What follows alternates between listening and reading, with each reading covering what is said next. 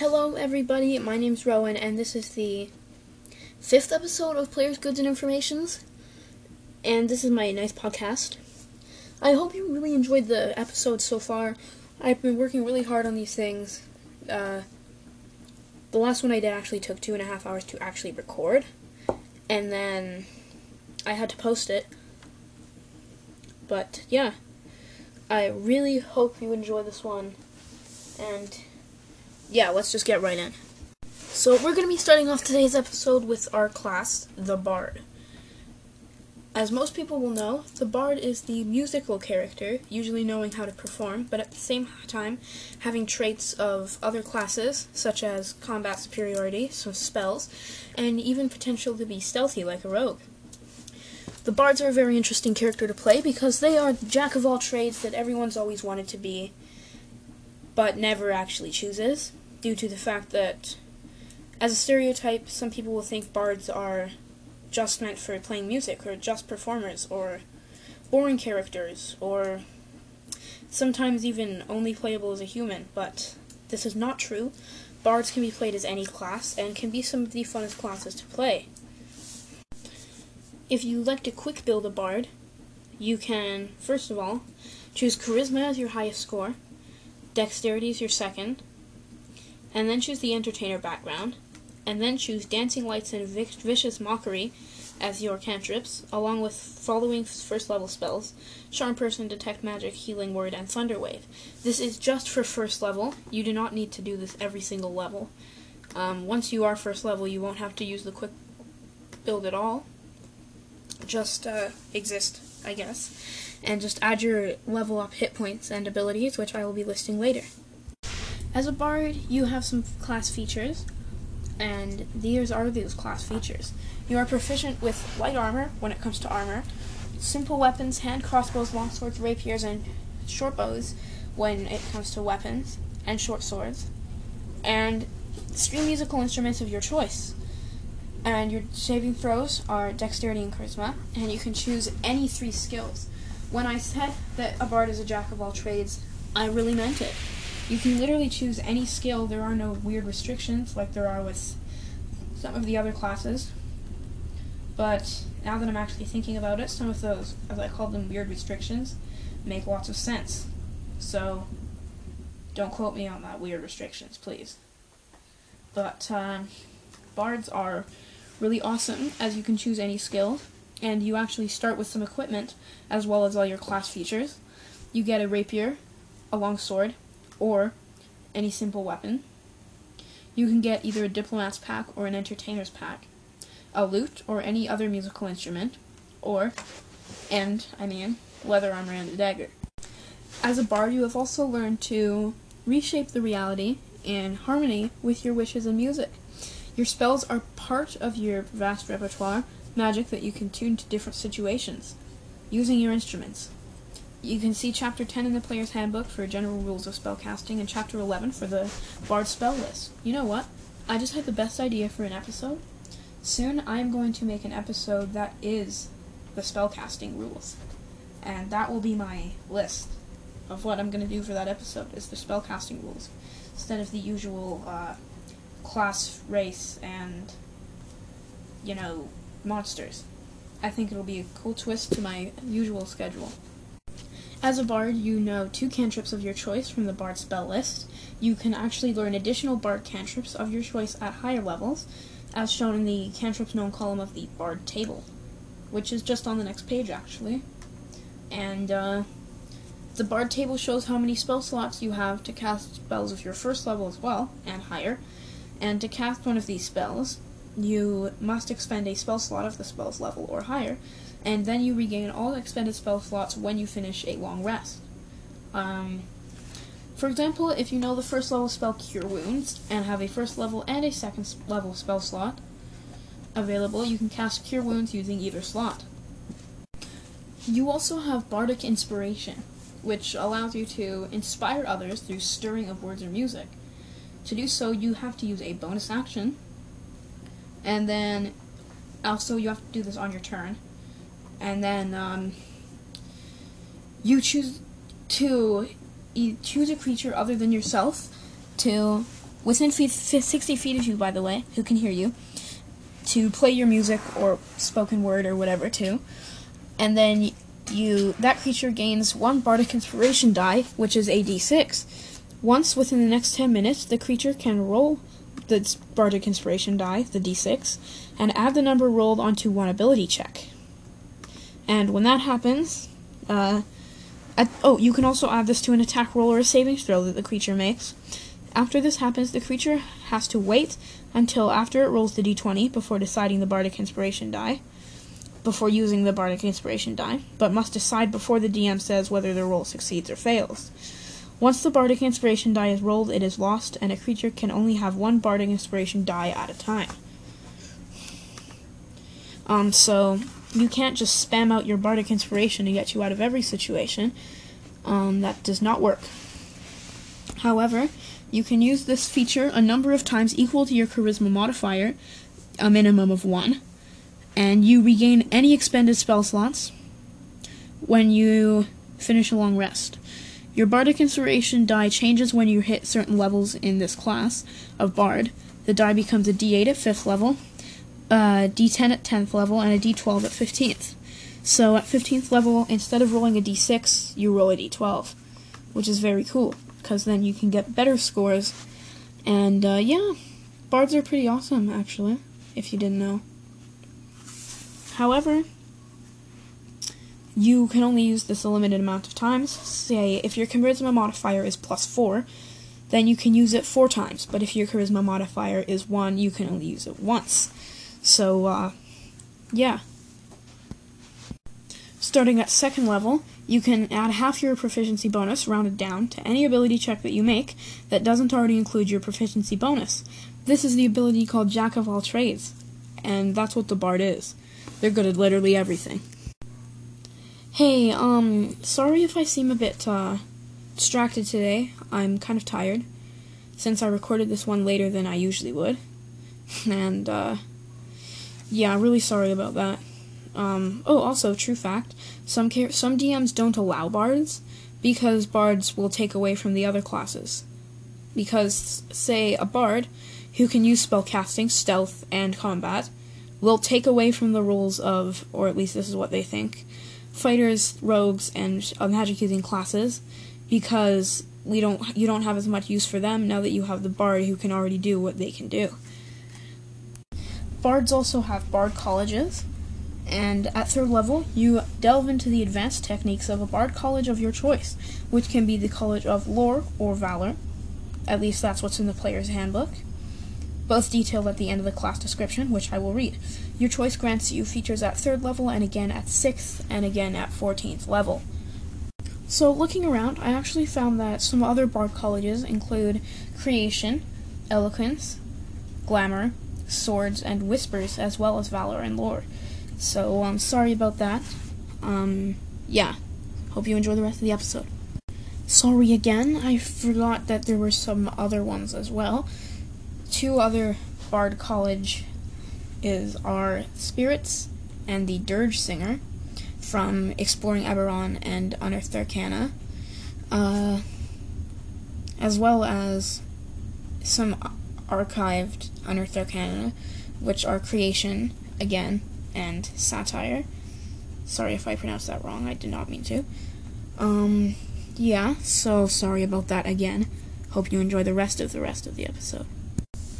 At second level, I should have done this one first, you get the Song of Rest, which allows you to play soothing music or spoken word to help revitalize any wounded allies during a short rest.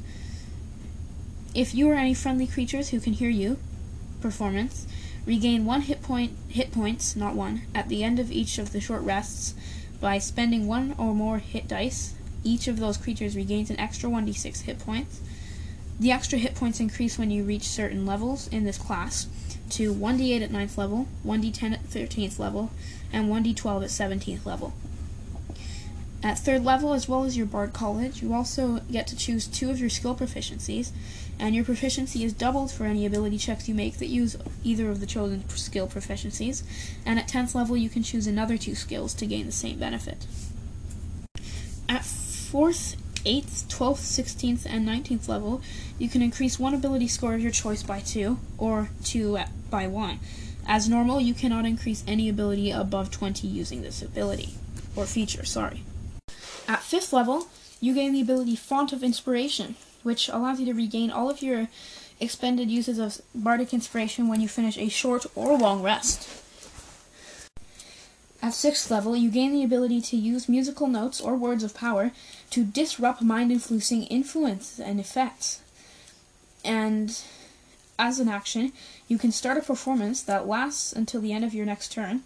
During that time, you and any of your friendly creatures within 30 feet of you have advantage on saving throws against being frightened or charmed. A creature must be able to hear you to gain this benefit. The performance ends early if you are incapacitated or silenced, or if you voluntarily end it. No action required. At 10th level, you have plundered magical knowledge from a wide spectrum of disciplines. Choose two spells from any class, including Bard, and a spell you choose must be of level you can cast, as shown on the Bard table, or a cantrip. The chosen spells count as Bard spells for you and are included in the number of spells known column of the Bard table. You also learn two additional spells from any class at 14th level and again at 18th level. At 20th level, you gain Superior Inspiration, which, when you roll initiative and have no use of the Bardic Inspiration left, you regain one use. This basically gives you an infinite usage of Bardic Inspiration. Every time you run out of one, just roll an initiative roll. By the way, initiative is only in combat. You can't do that any other time. Next, we read about all of the Bard colleges, which are quite interesting. Unfortunately, today we'll only be touching down on the College of Lore and Valor, the ones that are actually in the Player's Handbook, because that's what I have right now open. And with the College of Lore, you gain some very interesting abilities, like your bonus proficiencies, which isn't really an ability, but it's cool anyway. Where you join the College of Lore at third level, you gain proficiency with three skills of your choice. That cannot be, I'm pretty sure, Constitution or Dexterity, because those are ones you already had proficiency of when you chose this class. No, it's Dexterity and Charisma. No, those are saving throws. Never mind, I'm sorry for this. Uh, yeah, sorry. But at third level as well, you gain the ability Cutting Words, where you learn how to use your wit to distract, confuse, and otherwise sap the confidence of others, and comp- uh, competence and confidence. And when a creature that you can see within 60 feet of you makes an attack roll, an ability check, or damage roll, you can use your reaction to expend one of your uses of Bardic Inspiration, rolling a Bardic Inspiration dice, and subtracting the number rolled from the creature's roll. You can choose to use this feature after the DM makes its roll, or the creature, not the DM, but before the DM determines whether the attack roll or ability check succeeds or fails before the creature deals damage. The creature is immune if it cannot hear you or if it's immune to being charmed. So yeah, if the creature is immune to being charmed, it won't work. Same if uh, it cannot hear you, like it has the effect deafened, or if it simply cannot hear you because you're not close enough. You also have some additional magical secrets, where at 6th level you can learn two spells of your choice from any class. A spell you choose must be of a level you can cast, as shown on the Bard table, or a cantrip. The chosen spells count as Bard spells for you, but do not count against the number of Bard spells you know. At 14th level, when you make an ability check, you can expend one use of Bardic Inspiration, roll a Bardic Inspiration die, and add the number rolled to your ability check. You can choose to do so after you roll the die for the ability check, but as normal, before the DM tells you whether you succeed or fail. Well, that's all for the College of Lore, and next we will move on to the College of Valor, where you also gain some very interesting abilities. When you join the College of Valor at third level, you gain proficiency with medium armor, shields, and martial weapons. So this one is more focused on, it seems, combat than, like, lore. And at third level, you gain combat inspiration. Yes, it is focused on combat. Where you learn how to inspire others in battle. A creature that has a bardic inspiration die from you can roll that die and add the number rolled to a weapon damage roll it just made. Alternatively, when attack when an attack roll is made against the creature, you can use its reaction to roll the bardic inspiration die and add the number rolled to its AC against that attack after seeing the roll but before knowing whether it hits or misses. Starting at 6th level, you get one extra attack, which allows you to attack twice instead of once, whenever you take the attack action on your turn. This is a similar ability to some other classes, like the fighter. And at 14th level, you have mastered the art of weaving spellcasting and weapon use into single harmonious act, where when you use your action to cast a bard spell, you can make one weapon attack as a bonus action for free, which can be pretty useful. And today, that's all we have for the bard. But I am going to actually read up upon another different bard college, and I hope you enjoy this one too. As our bonus Bard College, since there are so many of them, I'm going to be reading up on the Bard College of Swords from Xanathar's Guide to Everything. At third level, when you join the College of Swords, you gain proficiency with the scimitar, at least that's how I think you say it, and medium armor. If you're proficient with a simpler martial melee weapon, you can use it as a spellcasting focus for your bard spells. At third level, you adopt a particular style of fighting as your specialty. Choose one of the following options. You cannot take a fighting style option more than once, even if you later get to choose again. This is actually quite interesting because you can choose dueling or two weapon fighting as one of your fighting styles, and those are normally only for fighters or other classes with fighting styles, mostly for fighters. And dueling means when you are wielding a melee weapon in one hand and no other weapons, you gain a plus two bonus to damage rolls with that weapon. And two weapon fighting, which is holding two different weapons, when you engage in two weapon fighting, you can add your ability modifier to the damage of the second attack. At third level, you gain the ability Blade Flourish, where you can learn to conduct impressive displays of martial prowess and speed. Whenever you take the attack action on your turn, your walking speed increases by 10 feet until the end of the turn, and if a weapon attack that you make as part of this action hits a creature, you can use one of the following Blade Flourish options of your choice. You can only use one Blade Flourish option per turn and then you can do it again next turn. But uh, yeah, it's a pretty cool ability. You can use the defensive flourish, where you can expend one of your bardic inspirations to cause the weapon to deal extra damage to the target. You hit, and the damage equals the number you roll on your bardic inspiration dice. You can also add the number you rolled to your armor class until the start of your next turn. You can expend one use of your bardic inspiration to cause the weapon to deal extra damage to the target you hit and to any other creature of your choice that you can see within 5 feet of you. This is the slashing strike. The damage also equals the number you roll on your bardic inspiration die. You also have a mobile flourish, which lets you expend one use of your bardic inspiration, as with the other two, to cause your weapon to deal extra damage to the target you just hit the damage equals the number you roll on your Bardic Inspiration die. You can also push the target up to 5 feet away from you, plus a number of feet equal to the number you roll on that dice. You can then immediately use your reaction to move up to your walking speed to an unoccupied space within 5 feet of your current target. At 6th level, you can attack twice instead of once, whenever you take the attack action on your turn. This is also very similar of the College of Valor's extra attack at 6th level as well and at 14th level, you gain the Master's Flourish. Whenever you use a Blade Flourish option, you can roll a d6 and use that instead of spending your Bardic Inspiration dice. Well, that was the Bard College of Swords. I really hope you enjoyed that. Next, we are moving on to our race, which is the Tiefling. Tieflings are the race you almost always want to use if you want a character that has infernal heritage, very tall, and has enhanced spellcasting abilities. Um, they are pretty interesting characters and I usually avoid playing a tiefling because I usually like to play either an elf, a half orc, or a human character, mostly human. But I hear tieflings can be very fun. I've never played one myself, but I have some friends and family who enjoy playing as tieflings. Tieflings have interesting names, and as usual, I will try not to pronounce most of them, but I will try to pronounce the virtue names since they are easier and I have a less chance of accidentally mispronouncing something. So here we have the Tiefling's virtue names Art, Carrion, Chant, Creed, Despair, Excellence, Fear, Glory, Hope, Ideal, Music, Nowhere, Omen, Poetry, Quest, Random, Reverence, Sorrow, Temerity, I can't pronounce that, sorry. Torment and Weary. honestly, those are pretty random. I have no idea where some of them will come from.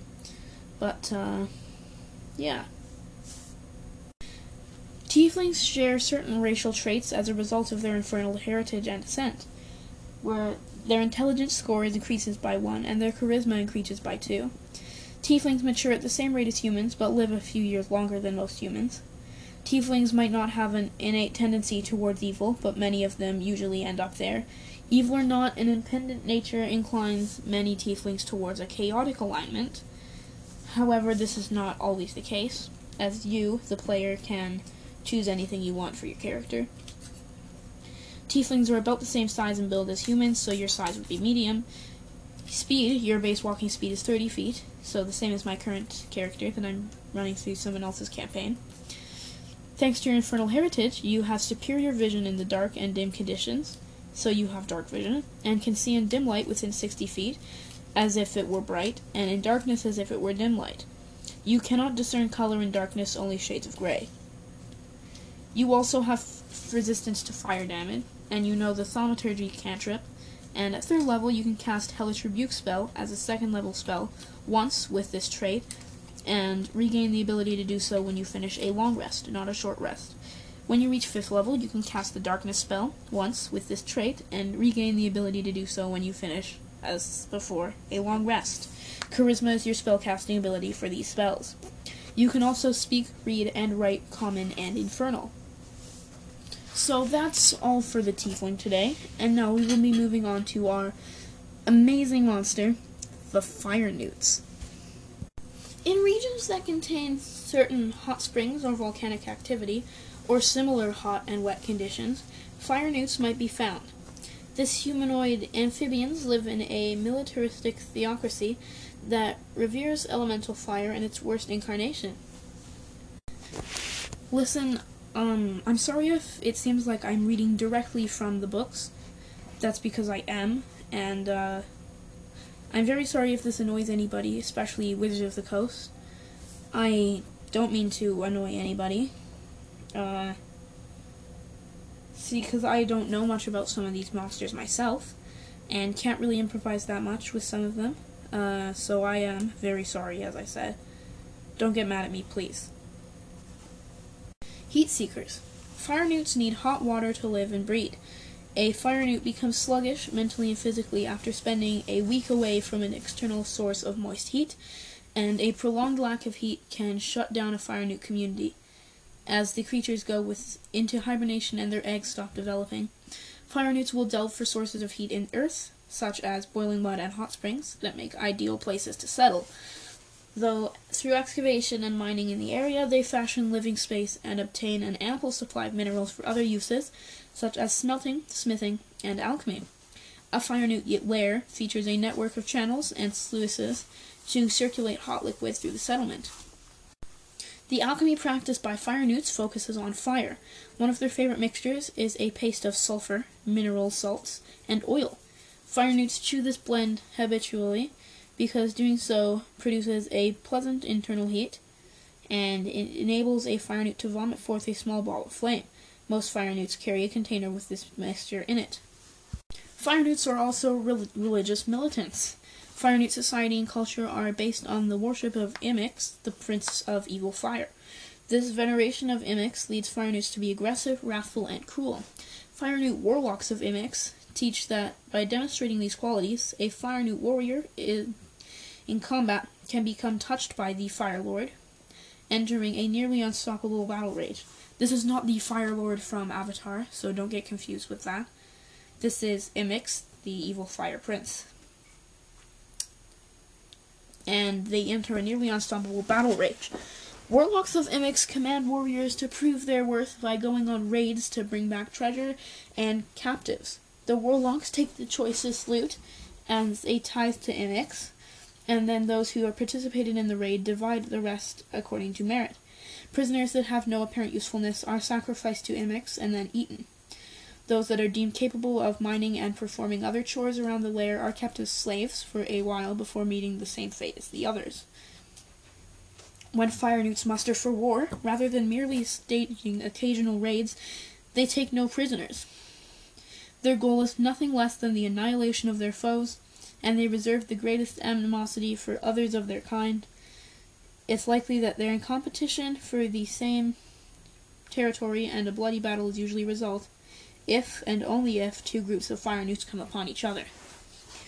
Fire newts also have a close relationship with a type of monstrous beasts they believe Imix sent to aid them, borne out by the creature's ability to send a gout of flame against distant enemies, called giant striders. These monsters appear bird-like and reptilian, and but are truly neither. Fire newts provide shelter, food, and breeding grounds in their lairs for giant striders, striders, and the striders voluntarily serve as mounts for the elite fire newt soldiers. So, the giant striders are actually monstrosities, as the fire newt warriors and warlocks of Imix, as well as other fire newts, are medium humanoids. So, yeah. There's our fire newt for today. I hope you enjoyed this episode. Um, I, I really hope you enjoyed this episode. It, I found it really fun to record, just as I do with most of my other episodes. And it, I really, really, as I keep saying, hope you enjoyed. Uh, I'll have another episode out next Sunday, so stay tuned around that.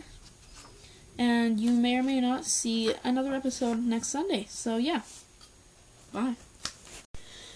Next hint actually, not next hint, but a hint. I do have a small hint for our next monster that I will be giving out to players. And it may or may not be from the Volo's Guide to Monsters book, not the Monster Manual, like the uh, the Shield Guardian was. Um, I won't exactly tell you which monster it is, but if you happen to have the book, it is indeed on page 158 so if you have the book, Volo's Guide to Monsters, and would like to get a sneak peek of what I'm going to be talking about next episode, go to page 158. At least that's the version that I have. Um, yeah, bye.